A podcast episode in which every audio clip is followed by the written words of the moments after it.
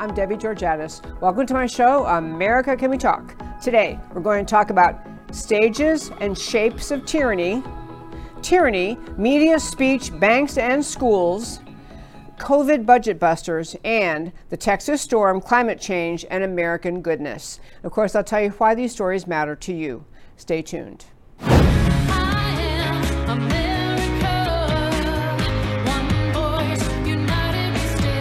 Debbie Georgatos, host of America Can We Talk, is an author, attorney, and political analyst whose mission is to inspire the American political conversation about preserving liberty in the best country on earth. America Can We Talk is sponsored by GC Works, a Dallas based company performing advanced technology research in the oil and gas industry. Hello again, and welcome to America Can We Talk to today's First Five. I'm Debbie Georgatos. I called this first segment, and I really want to dedicate all of today's show to talking about the idea of what should Americans consider to be tyranny, and are we seeing tyranny right now? And I called it this first little segment to introduce the idea of stages and shapes of tyranny. And everyone recognizes tyranny when we read about in history books. We read about things that happened in countries as, you know, the Nazis took over and they began doing horrible things. They began requiring Jewish citizens to wear the gold star and then moving them around, only allowing them to live certain areas. We all know the whole story of the Holocaust. But the tyranny was very physical and the people could see it. They could see what was happening and these kinds of things of tyranny have happened in other, not, not just not just Nazi Germany, but of course, you know, other times that communists have taken over rule of countries. You see tyranny today, North Korea, Cuba, Venezuela, China, anywhere the government has absolute authority and they do not honor the simple idea of the right of the individual to live in freedom. The whole premise of societies where tyranny is rampant is the idea that the government simply has not only the right, but the obligation to control all of society. And the tyranny, then, when people step out of line, they don't want to comply with whatever it is, then the wrath of the government comes down on you. They have family, family members disappear during the night, all those things we read about in countries. And we always think in America, is so great because America has so many built in protections that those kinds of things won't happen here. We have the Constitution. We have rights guaranteed in the Constitution, spelled out. We talk about them many times on my show. You know, the First Amendment, especially the right of freedom, uh, the freedom of speech and assembly and worship, and all of these rights guaranteed to us. The Second Amendment, all of the rights. The premise of America's founding was we have these rights and the existence of government, the purpose of government is to protect us and to protect those rights. This is novel in all of world history in creating a country based on those ideas, and it's still novel today. But we often don't recognize tyranny, or we don't like it called that, because we don't have people knocking on people's doors in the middle of the night and yanking people out of their homes and having them disappear for years on end. We don't have, we're not rounding up the people of various uh, race or, or ethnic groups and doing things to them. We just, we just don't have that here. But what's happening in America today, and I talked about this long before the election results of November 2020, is the growing mindset of leftism in this country. The American and I, you can't even call today's left wing party the Democrat Party. They have embraced a Marxist, control, government controlled, oriented thought about what America is, what their role is in government, what the right of the government is. The government is not there in the minds of the Democrat Marxist Party of today. Government's not there to protect your rights. The government is there to control the people, to make decisions for them, to force them to do what the government wants them to do part of tyrannical control in countries around the world is to silence opposition, is to say through some policy, some procedure, something they set up, you're simply going to disable the ability of your political opponents to get traction, to talk to each other, to meet together, to discuss their ideas. This idea of silencing political opposition and ultimately putting the fear into the hearts and minds of citizens that they may end up being targeted, arrested, harassed, in some other way harassed by the government because of their political views. This is a, this is a you know Tyranny Tactics 101 methodology is to begin to have the people in a country think we're not allowed to say what we really think. We're not allowed to talk about these topics. We're not allowed to pursue this issue. We're not allowed to say this. We're not allowed to think this. It is a, it is a hallmark of tyranny when the government begins to take control of information people have access to, of what they can read about, what they can talk about, whether they can gather and talk about it, whether they can form organizations around ideas. America has been an extraordinary experiment in human liberty from its founding because of our commitment, our absolute commitment to the right of the individual to live in freedom.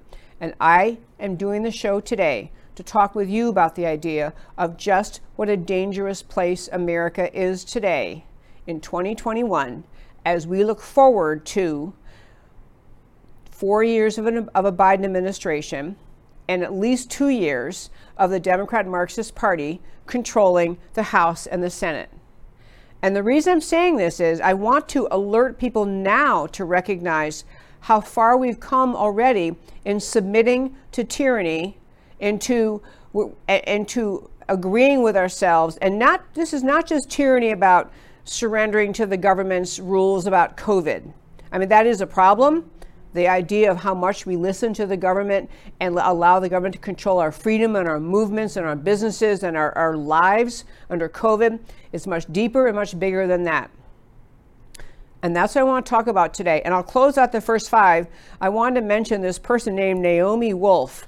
And um, I meant to send Matt the wonderful picture of her, but she was a.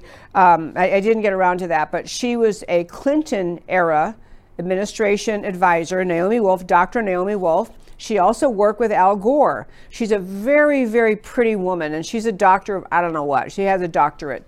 Her name is Naomi Wolf, and she had written a book several years ago talking about w- basically where America is in the scope of tyranny. Where are we? What, what you know? And she, so she has through through time, um, and her political commentary continues.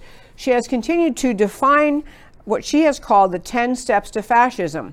And these 10 steps to fascism, as she spells them out, she's talked about things, this Naomi Wolf talked about things that are, you know, she's a leftist for sure. I mean, she's a Clinton era, Al Gore supporting leftist. She wasn't wild about the Obama administration, but she was very much involved in the leftist mindset under Clinton. And, um, and so I want to just, and Al Gore, so, what she says, be really clear this is someone I would never agree with. What she lists out when she starts her 10, her description of 10 steps to fascism, and she runs through, she, you know, you can read her book if you want to, but she runs through what she's calling the ways societies can shift away from freedom and end up in fascism. And she, so she describes what she sees. You know, step one uh, is invoking a terrifying internal, external enemy. Well, she says, you know, ISIS was a real enemy, so it was okay to talk about them.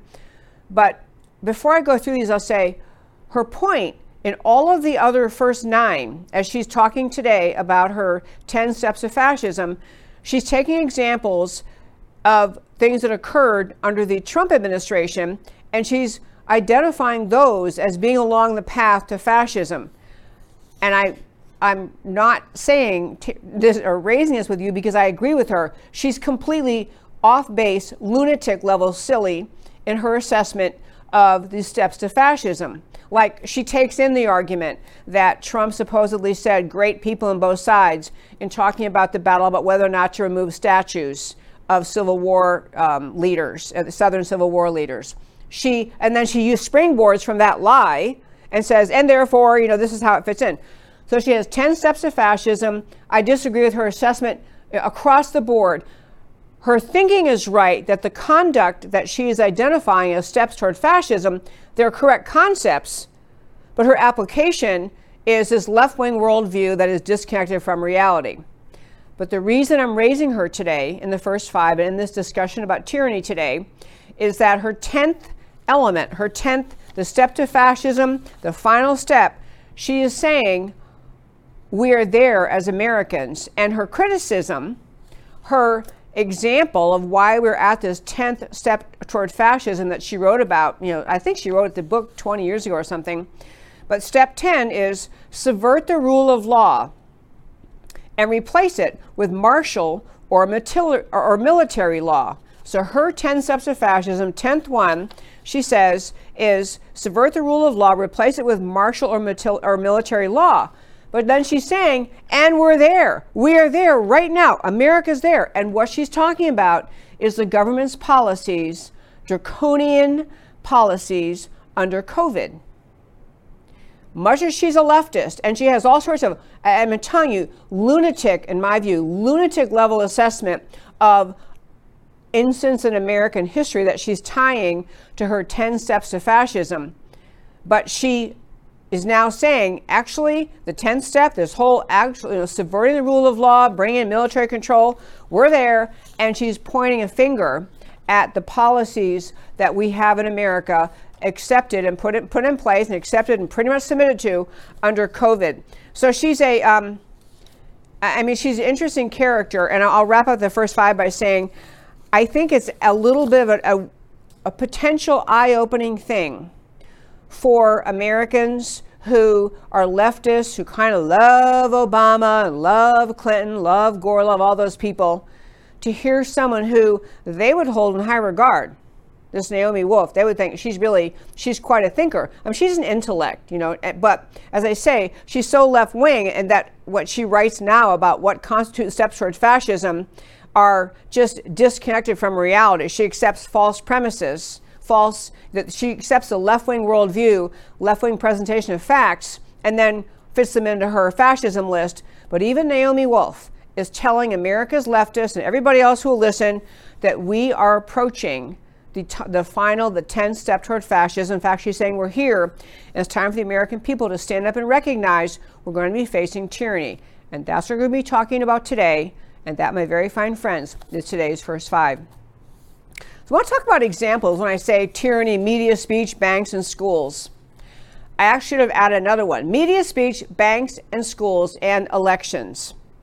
And I'm going to start with the election piece. And when I say tyranny, you know, it, I did the introduction to try to talk about the idea this is not the kind of tyranny with you know, Nazis knocking your door down or the governor governments of any Marxist, socialist, communist country that are endlessly repressing their people, that are endlessly dictating the personal, what, the, the lives of the people, that are limiting them and their personal freedom and, and across the board in their speech and their religion and their work and their education, everything about the lives of individuals is ultimately controlled by government when you live under Marxism, socialism, communism. It is essentially always tyranny.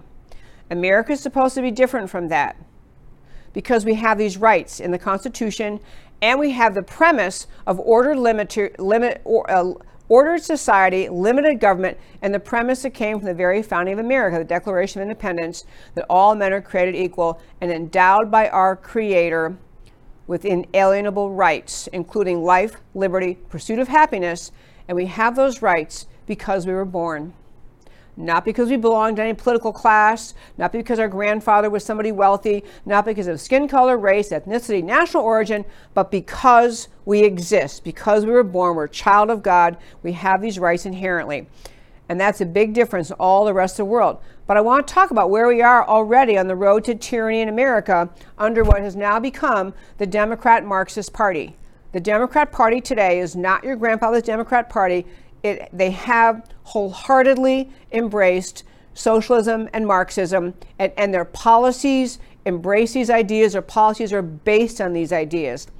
I often say it's one of the few good things I can say about Bernie Sanders. At least he's an honest communist. He just tells you who he is. I mean, Democrat socialist is a nice, you know, he thinks it's a milder term. The guy's a communist, and the policies he proposes are communist, but at least he's honest. The Democrat Party has tried to play the line to the American people.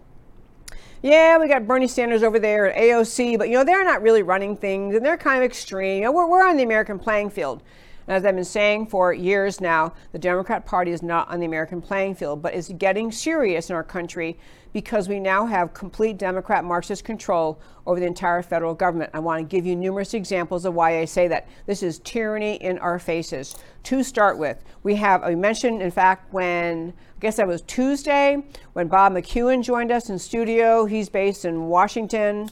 I don't know, actually, he's based several places, I guess, Washington, Florida, but he is a uh, profound thinker, a, a, renowned public speaker. I was so grateful. I knew he was going to be in Dallas for a meeting that evening. I got him to come to the studio.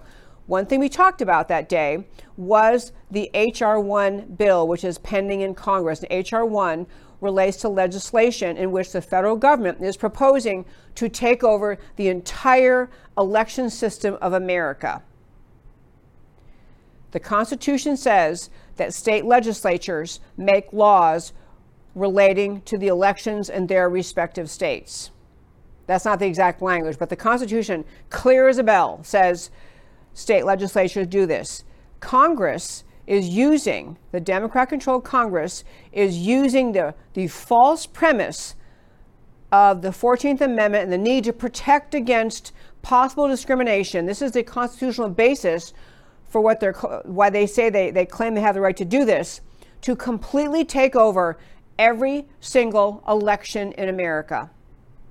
To pass a federal law that will mandate to the states every possible anything you know about that is election integrity, that is a statute or a practice in states that preserves election integrity. All of that wiped off the table, all of it gone. The federal government is trying to move forward to say we're going to completely destroy election integrity. No states may pass election integrity laws, and in their place, the federal government runs it all, runs it all, rigging the rules, uh, taxpayer dollars. I, I could run through a whole host of the examples of the kind of things in this legislation. But you know, we talked about in the show many times in California how they just have a, a, a, ballot harvesting frenzy every election. They have ballot harvesting that permits people to show up at a nursing home and come back with a handful of ballots, and, and they all get counted. There's no figuring out who cast these ballots. Who is this person who brought in 27 ballots? I mean, it is a free for all for cheaters in California. This federal law would make that the practice, the required would mandate that be the practice in every state. So you have ballot harvesting extravaganza. You have requiring states to permit same day registration and voting. So, no way till much later say, hey, wait a minute, you know, you registered to vote, but you're a citizen of Venezuela. What are you doing here? Elections long over. So, it is setting up elections to mandate that illegal aliens and others with no legal right to vote will get to vote. So it's getting rid of voter ID. No voter ID. That's uh, voter ID. That's considered racist. They have same-day voting. They have a very extended period for early voting, which is, as we discovered in the 2020 election cycle, the playground for election fraud. I could go on and on, but I don't want to dwell on this this one particular aspect too long. But HR1 needs to be seen by Americans as an aspect of the tyranny that has now taken over our country. This is absolute evisceration, evisceration of fair elections. It is a permanent Democrat majority election law that will never, ever allow the victory of Republicans in elections again. It is that onerous, it's that extreme. And as I used the word when Bob uh, McEwen was here, it is that audacious. It is audacious beyond description. Second example, uh, and I'm going to run through all these media, speech, banks, and schools. And so, speaking of audacity or brazenness, absolute brazenness, two Democrat members of the U.S. Congress wrote a letter this week to the chief executive officers of the country's largest television producers. So they're writing to television producers, bullying them, trying to tell them they need to purge Fox News, Newsmax, and OAN, a One America News Network, OANN.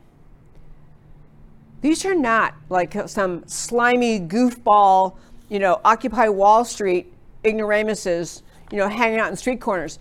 This is two members of the United States Congress the audacity. They're saying that the conservative message actually has outlets in which the American people get to hear the conservative message, and they are saying they are so, it is, there's nothing short of tyrannical. There's, there's no word good enough. Tyrannical. They're deciding because they have power, they're going to try to shut down the very few remaining networks that any conservative wants to listen to, that any conservative has a possibility of getting their voice out on. They are saying, with they're trying to arm twist these uh, the um, television producers, the chief executive officers of our, our nation's largest tele- television producers, and telling them you got to get rid of these. Just these people are out; they cannot be allowed.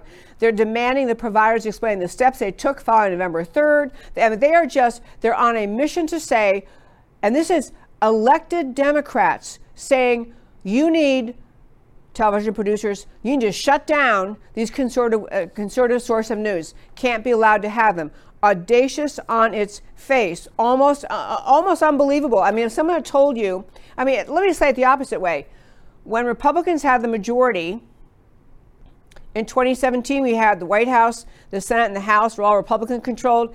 It would be like the Republicans introducing a bill saying, we demand, or pushing through a process, through letters, we demand that CNN, MSNBC, CBS, ABC, NBC, all of the left wing media be shut down.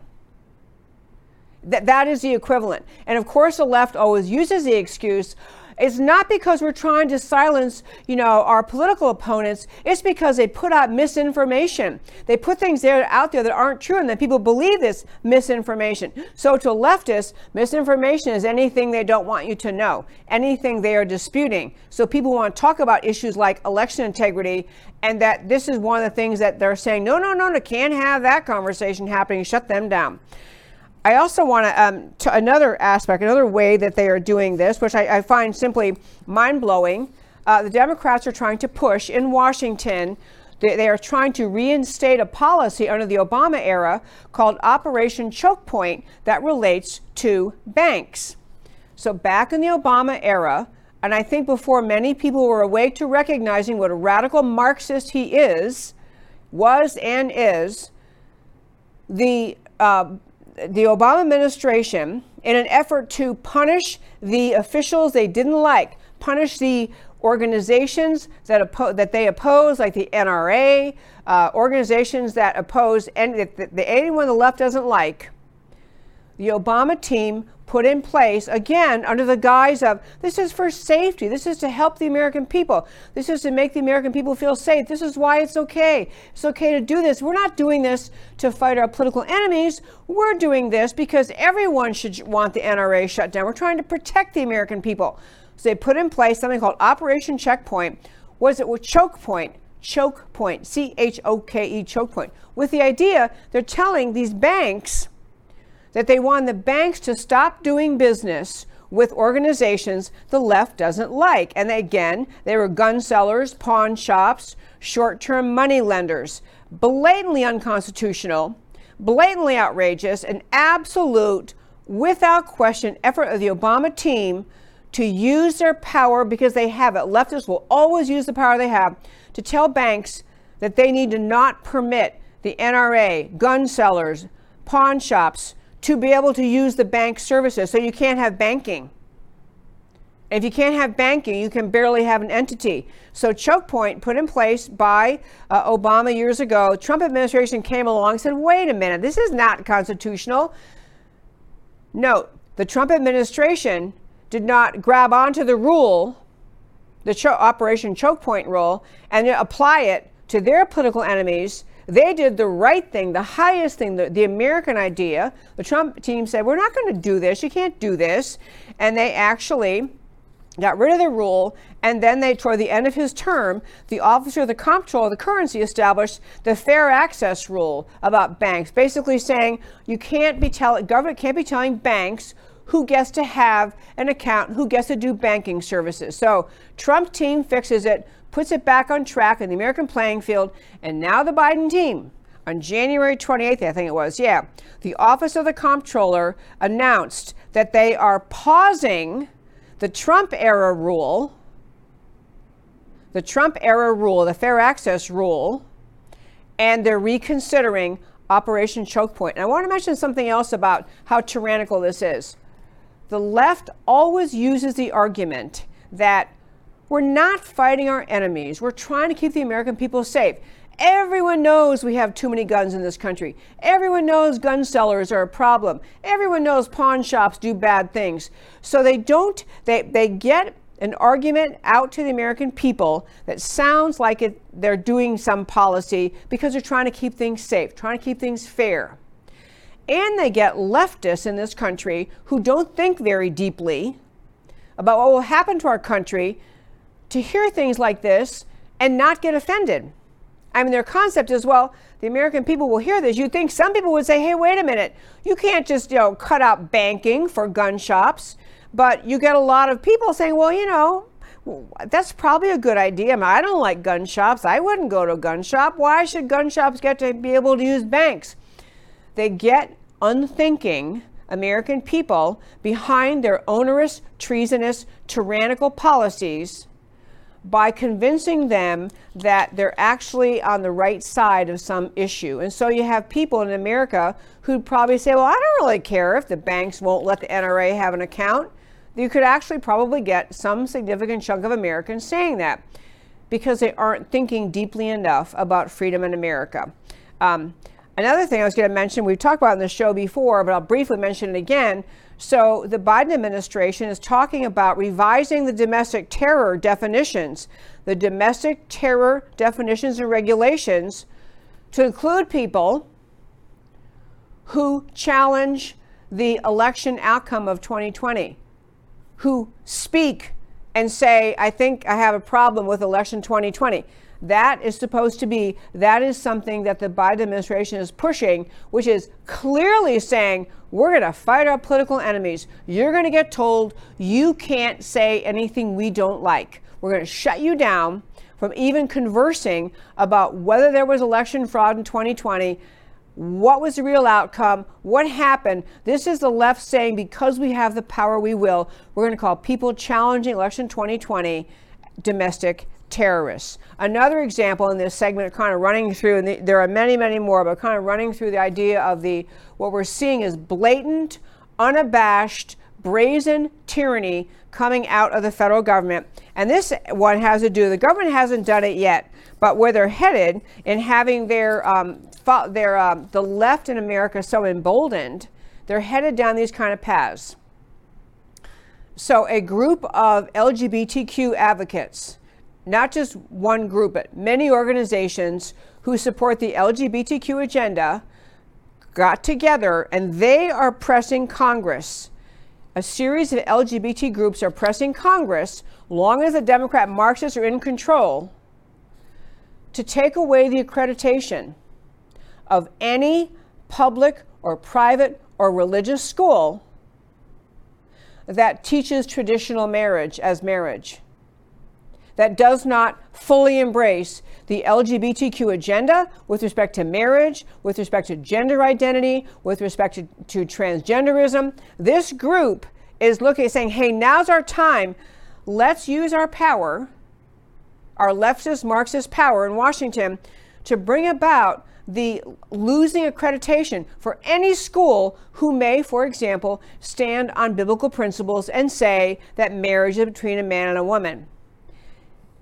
It's not enough. It's not that they're saying we want to make sure schools acknowledge that not everyone, you know, embraces the Judeo-Christian teaching about marriage. They're not just saying we want to be sure that, you know, children learn something about the LGBTQ agenda or the LGBTQ lifestyle, or children are taught, you know, they're not pushing to include more things being taught in schools. They're pushing they're pushing to tell America and America's teachers and America's school children and America's parents nobody, nobody gets to teach traditional American values about marriage. They must be banned or you lose your accreditation as a school. Now, this has not happened yet. This is just an agenda item. But it gets to this point, I'm talking about tyranny today. The idea of tyranny, just the other side has no voice, has no right to speak, has no legal recourse to do anything. This is where we're headed in America today. And this is why it's so dangerous that we had the Biden administration sworn in in January of this year, 2021, and why we have absolute control of the federal government being held by the Democrat Marxist left. Because if they have their way in two years, we'll have no more free and fair elections again. We'll have H.R. 1, meaning the federal government controls every aspect of elections.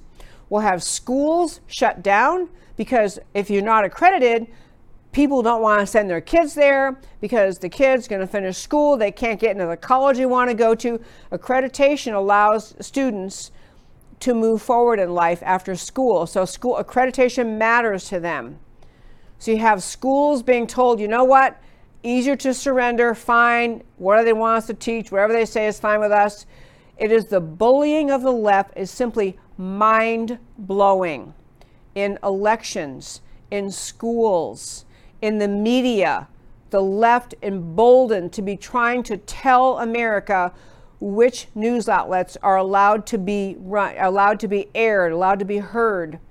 And folks, nothing that I'm telling you is being done under the radar.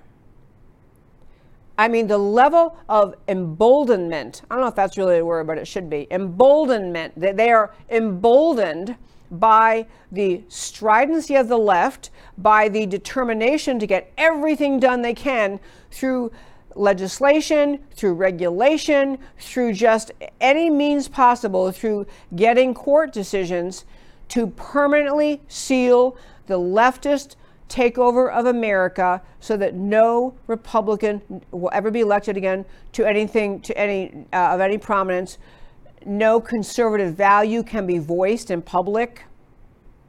No conservative values can be taught to children. This is a pure evisceration of the culture of America. I could go on for the rest of the week about this, but I am getting at the point today to wrap up this segment. This is tyranny on steroids right in front of our faces. And I always tell you, and I will continue to tell you, I will never give up on America.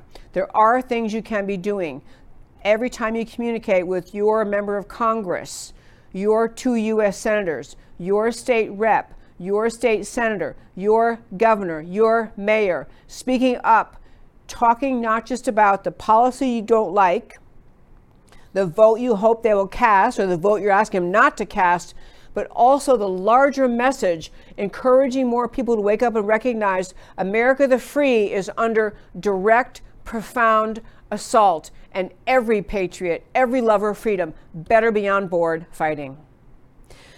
Two more quick topics today. The COVID budget. I started to mention when um, we had Bob McEwen on the show uh, two days ago. Uh, started to mention about the COVID budget busters, and there was so much there, and we were near the end of the show, and then he chimed in with something. So anyway, I just want to hit some numbers. I meant to have a slide ready for you. I meant to have it because it's easier to follow these things in a slide.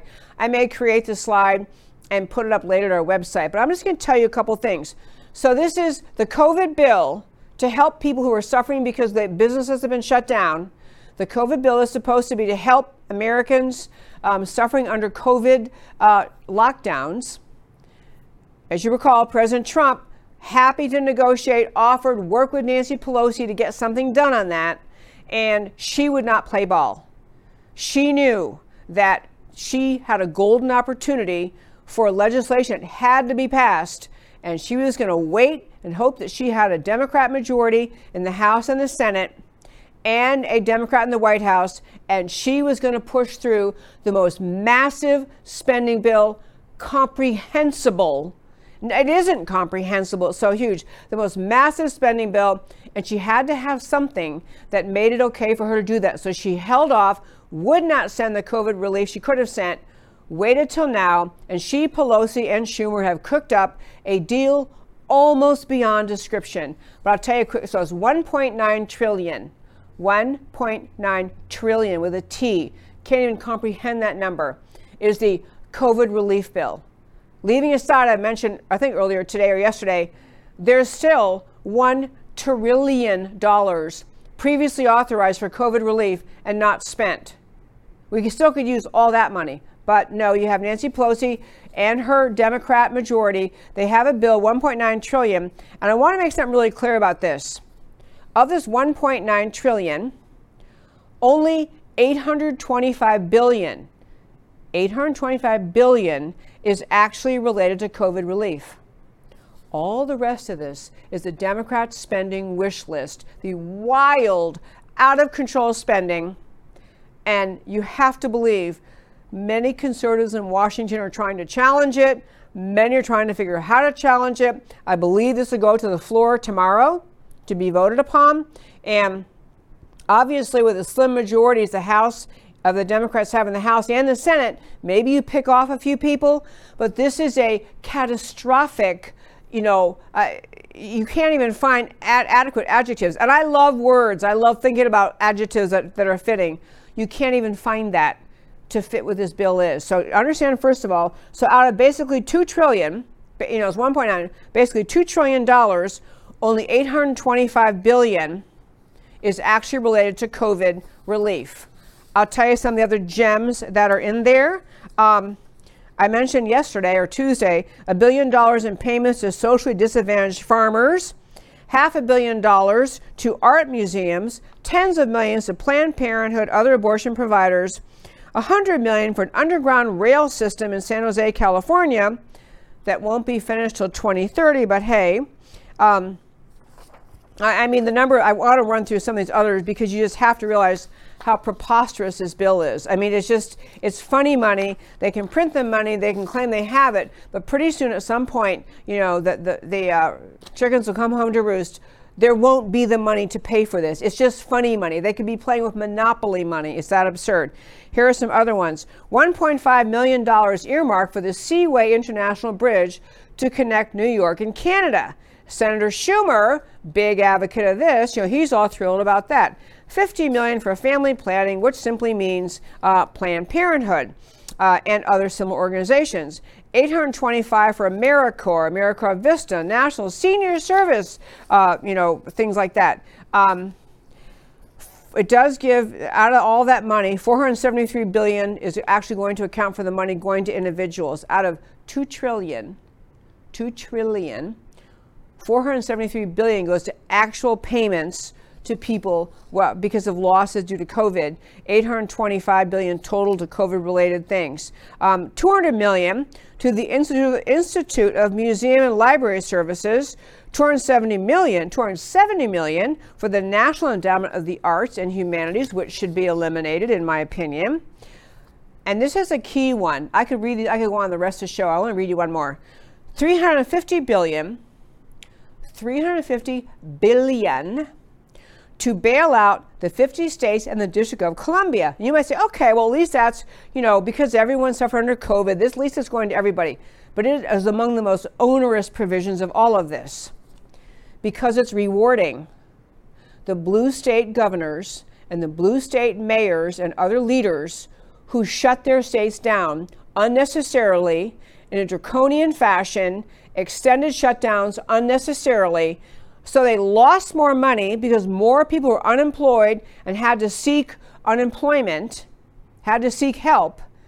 So essentially, the red states are covering for the blue states. The red states that opened up sooner, that had people back at work, that didn't have the draconian shutdowns, we're covering for, we, like I'm from Texas, the red states are covering for the blue states. So, uh, just as a quick example, the allocation formula so it isn't like 350 billion divided among 50 states and the District of Columbia equally by population or something. It's not like that. The formula involves the unemployment rate. The unemployment rate in the fourth quarter of 2020. So, states that shut down and stay shut down, like New York, California, that strict economic lockdown policies, high unemployment, they get the bail money. States like Florida and South Dakota that stayed open for business, they'll get less. This also in this COVID relief bill, 128.5 billion to fund K through 12 education, 86 billion to save pension funds. I, I mean, it goes on and on. And you know, I, I went through this story when we had Bob McEwen here on Tuesday, and I, I could continue reading all sorts of examples of the money, but the reason I want to raise it and the reason I care about so much is because I think it's important to understand this is the go to thing to do when Democrats get power. they find their Christmas tree, their wish list of everything they've ever wanted money for. They realize the Republicans cannot stop them, and they're going to fund every pet project, everything, all of the rewards to Democrats from various states, senators members of Congress, where they need certain things in their district. Need isn't the right word. They want things in their district they wish they could afford. There is nothing off the table. You have to grasp this. Nothing's off the table. They, the free money company, you know, the, the, the money, the endless money printing in Washington. So these people sit around in Washington and say, well, all the money in the world. Who knew? Let's just put everything in here, everything we can conceive of. And that is the way they do budgeting. Now, I am not bragging about the Republican Party either, to be really clear. Republicans spend too much. Most people in Washington vote to spend too much because it's right in front of them. They have an obvious campaign issue. They can go back and say, hey, citizens of you know my state, my city, look what I voted for. Look at this beautiful new park you have. Look at this new bridge you have. Something concrete. So I'm not saying that the Republicans are completely innocent, but it's a question of scope, magnitude, and mission that differentiates what the Democrats do when they have power and what the Republicans do. They might put a few more dollars fortunately for America, toward the military, for military spending, for salaries for the military, to building up military equipment and supplies. They also do the things like the, you know, bridge to nowhere kind of stuff too. I'm not saying they're totally innocent, but this is a gag level injustice to the next generation or whatever generation finally has to pay this off. Plus, it tells you how what Democrats think their job is. Their job is to be Santa Claus for every single wish list item that's ever been out there.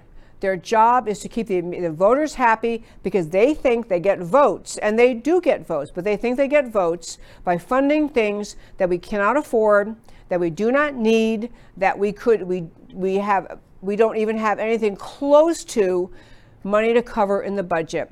It is it is a it is I, I mean, I run out of words. It is so ridiculous, so over the top, and yet you have the Democrats doing this. I don't know what's going to happen on Friday. Uh, there are some people pushing back on some elements of it, but the whole point of the Democrat mission is to get this passed without any possible ability of the Republicans to interfere with this gluttonous, wasteful, outrageous bill.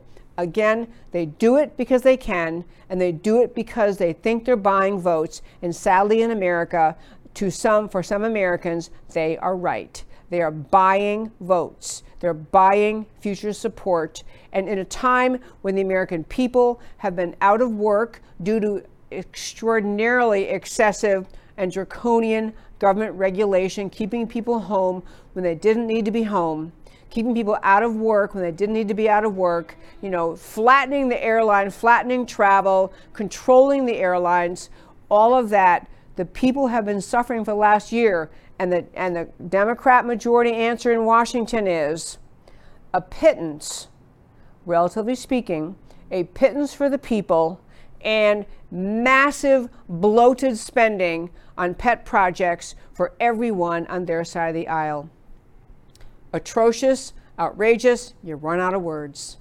And we'll watch this. I'll talk to you next week about what happens on Friday. But there is seemingly no one stopping this wild, you know, train out of control, barreling down the tracks, putting America over the cliff to economic ruin. No, no stopping apparently in sight. But we'll keep a tabs on it. Okay, I did last segment is a very, very quick segment. I will quickly tell you. So this is so amazing. So here we sit in Texas. If you paid attention to the news last week, you know in Texas we had a massive. We have actually had two or maybe three massive snowstorms. We had, you know, roads shut down. People lost power. Four million or more Texans lost power. Many people lost water. People are still boiling water. We had, you know, it was a big mess. And I want to hit three points about this. Uh, first of all, it's beautiful here today. Texas is beautiful. It's almost like sunbathing weather. Not that I sunbathe, but people do. It's almost sunbathing weather. It is so nice. It's beautiful and sunny, kind of a normal Texas winter. So we all got through the storm, and I, I certainly want to say thank you to everyone who helped America and helped Texas, and many people did. I want to say thank you to all of them. Thank you for the generosity. I do want to talk uh, a little bit about the generosity thing. So, um, I grew up in a small town upstate New York, and one of my friends, many of my friends were Italian. The town is largely Italian, a very big Italian population. And so one of my friends was Italian. Her grandmother had this saying she would say to us, which was, You should do a good deed every day, but it doesn't count if you tell anyone. It doesn't count if you tell people. The point is, be good because it's the right thing to do. Do something nice without telling people. It was I thought it was a great thing, and I actually remember that my whole life and thought about that. What what you know, it's a true test of you know doing your pure heart motive just to help people not to get credit. So back to our Texas storm. Uh, we did have, I want to first just commend the great goodness of the American people and the people of Texas. I mean to tell you, Everybody and their brother is doing everything they can think of. They are getting water bottles delivered. Companies are donating food. Restaurants donating food. Stores donating food and water for people who couldn't turn on their power, didn't have their stoves or ovens working. I mean, the generosity was just a, it could, you know, bring tears to your eyes. Massive generosity everywhere you looked. You had people donating, and you had donation centers overrun with donations. Uh, you had people people opening various big public buildings, like my friend's church opened uh, and made themselves a warming center. And so, if you didn't have heat, you couldn't. You know, you couldn't. You're worried about freezing. Uh, you could get to a warming center. They would take you in. They would provide food, a cot water, you know, a restroom. I'm not sure about showers, but at least restrooms. And these warming centers opened up all over the state. The goodness the great goodness of the people of America and the people of Texas was evident on steroids last week. I mean, truly, tear to your eyes, tears to your eyes level kindness and generosity.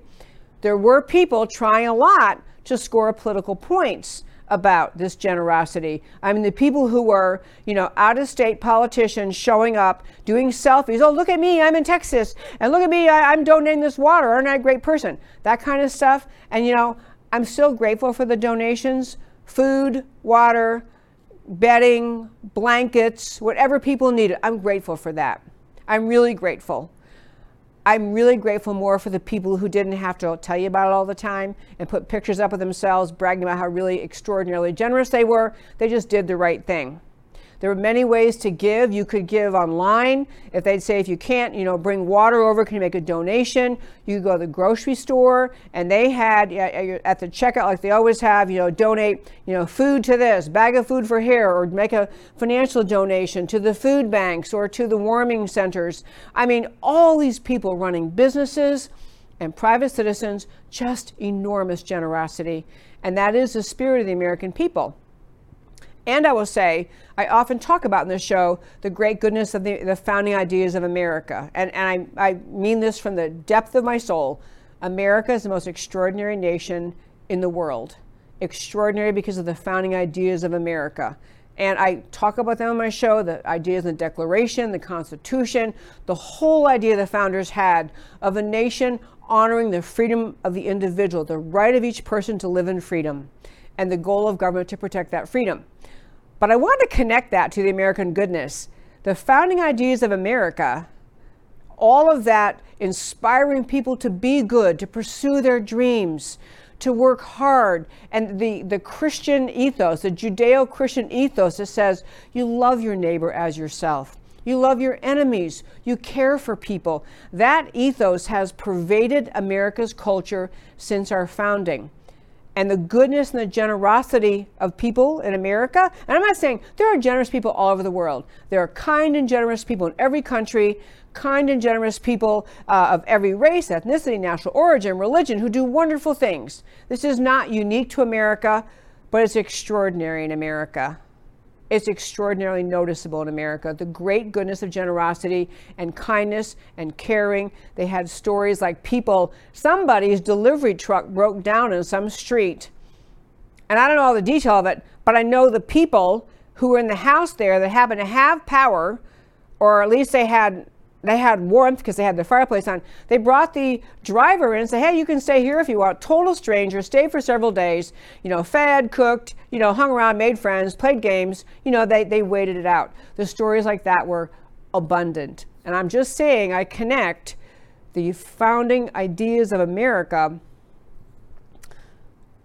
the the broad founding Judeo-Christian foundation of America with the goodness you see. America's goodness and generosity is not happenstance, it is directly tied to the goodness of America. And one last thing I was going to say on this point, and then we'll wrap up, which has to do with climate change. And so you've seen, I'm sure, that AOC popped off saying that Texas had problems during this horrific, you know, once in a generation or not even that much storm because we don't embrace, you know, climate change and we don't embrace sustainable energy. And I just want to put the lie to that. Texas is the hub, the center of energy production in America. Because of pressure from leftists and climate change, we had a policy in place that said all power produced by solar power and by windmills, wind power, the energy grid, the Texas energy grid, has to buy that as soon as it's produced. So we have to buy that first to put it in the grid. And it's great. We, we have, you know, 20% in good times, 20% of our, our energy is from sustainable sources. But because the obligations are to buy that first, other energy producers, more traditional energy producers, when summer is over, when we all need tons of energy because it's so hot here, those energy producers cut back. And so they didn't have sufficient energy ready to flood into the system as we had the winter storm hurt. And when the winter storm came along, the ice, the cold, the freezing temperatures, they froze up the windmills. So they're producing exactly zero. And they had a casing, a, a, a casing of ice, a covering, a, a crust of ice on top of all of the solar panels. So the solar panels were not absorbing sunlight and they weren't producing anything. So what failed Texas was the renewable energy sources of wind and solar. That was the failure.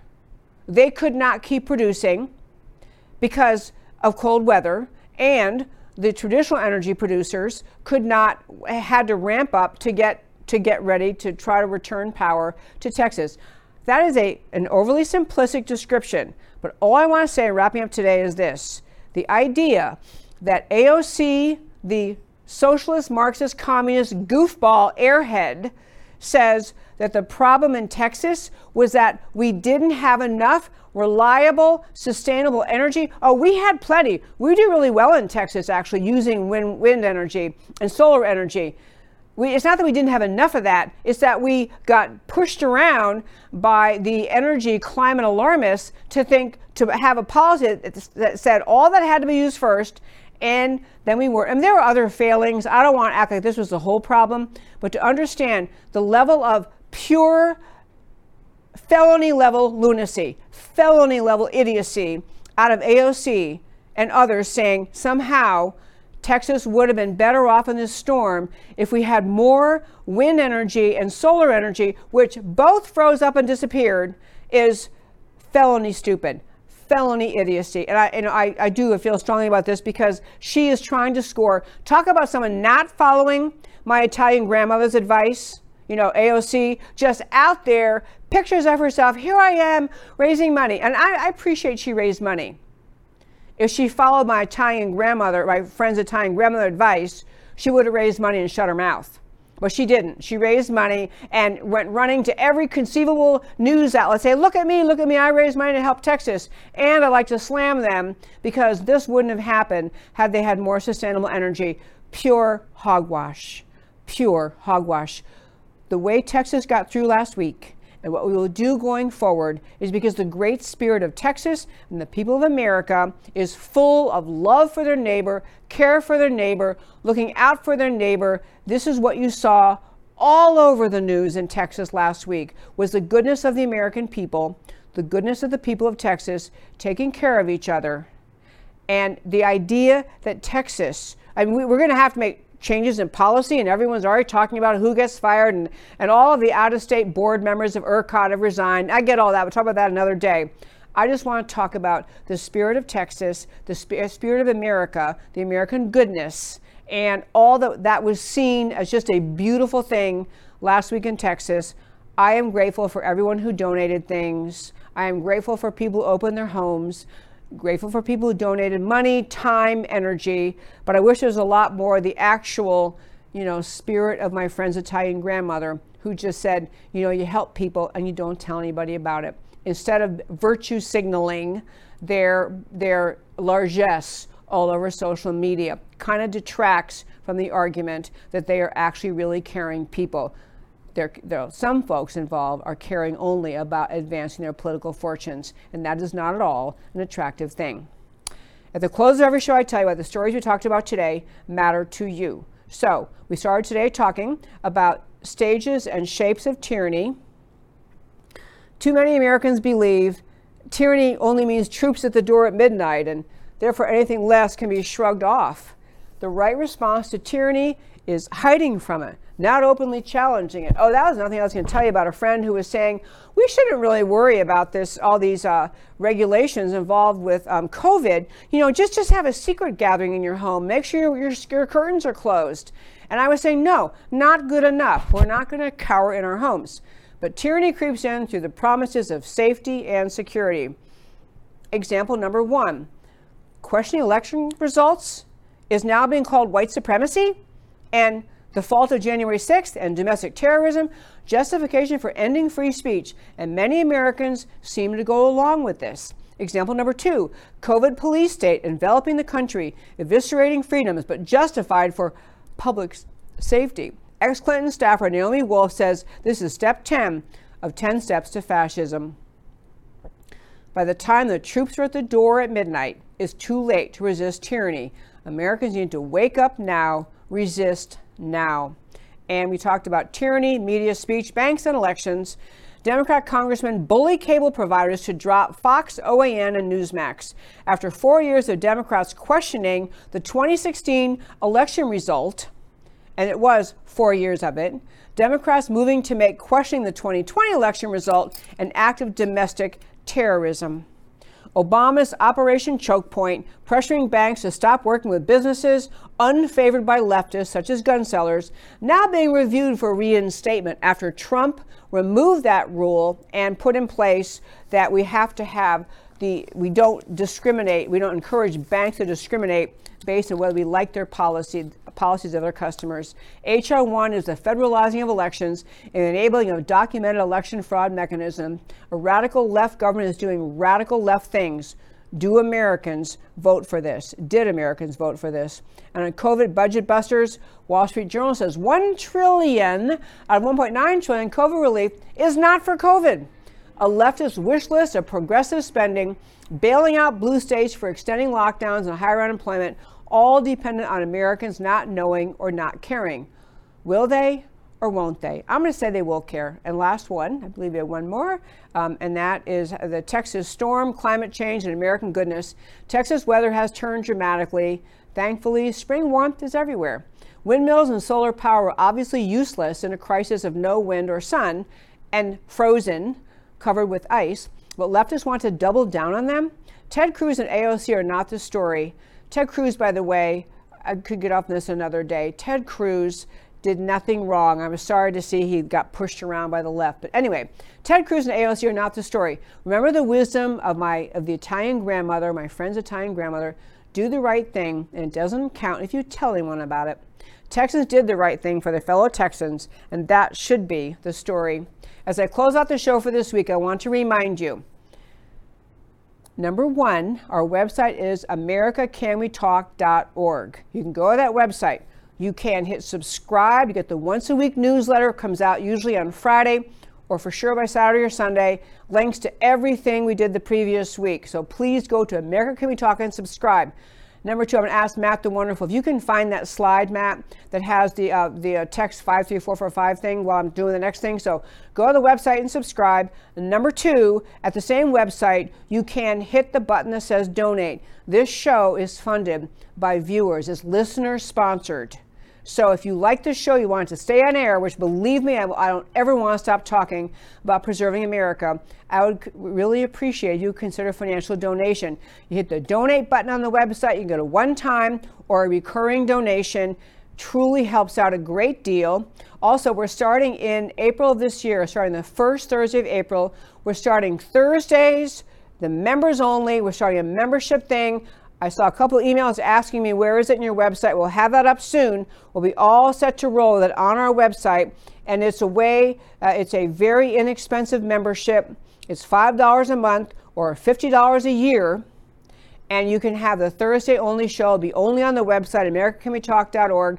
You can watch it on the website, and the, it'll be a very different show on Thursdays. It'll be interactive. You'll be able to text in questions, email questions. You can email me at americacanwetalk at gmail.com.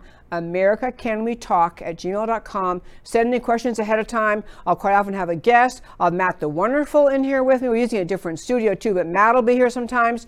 And you can text in questions, and it's going to be more. The Thursday shows me a conversation between me and my listeners. And so, looking over at this, to stay in touch with America Can We Talk during this time, in the to line, go to your text messaging on your cell phone to stay in touch so you can text in questions too. Go to the to line, enter 53445 in the to line, and put as your message America. It comes right to me and we'll be off to the races being directly connected. And I'll close out by saying, I appreciate so much every one of you for listening to this show. I appreciate your listening, you're sharing it, you're telling your friends about it. This is we are at a time there's a tremendous need for patriots to be united, to be communicating, communicating, to be listening to each other, to be part of the American political conversation about preserving America, the most extraordinary experiment in human liberty ever to bless this earth.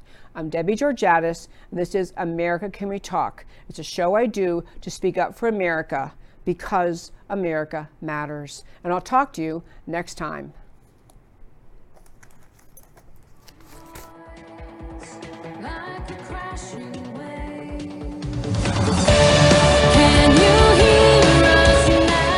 America, can we talk?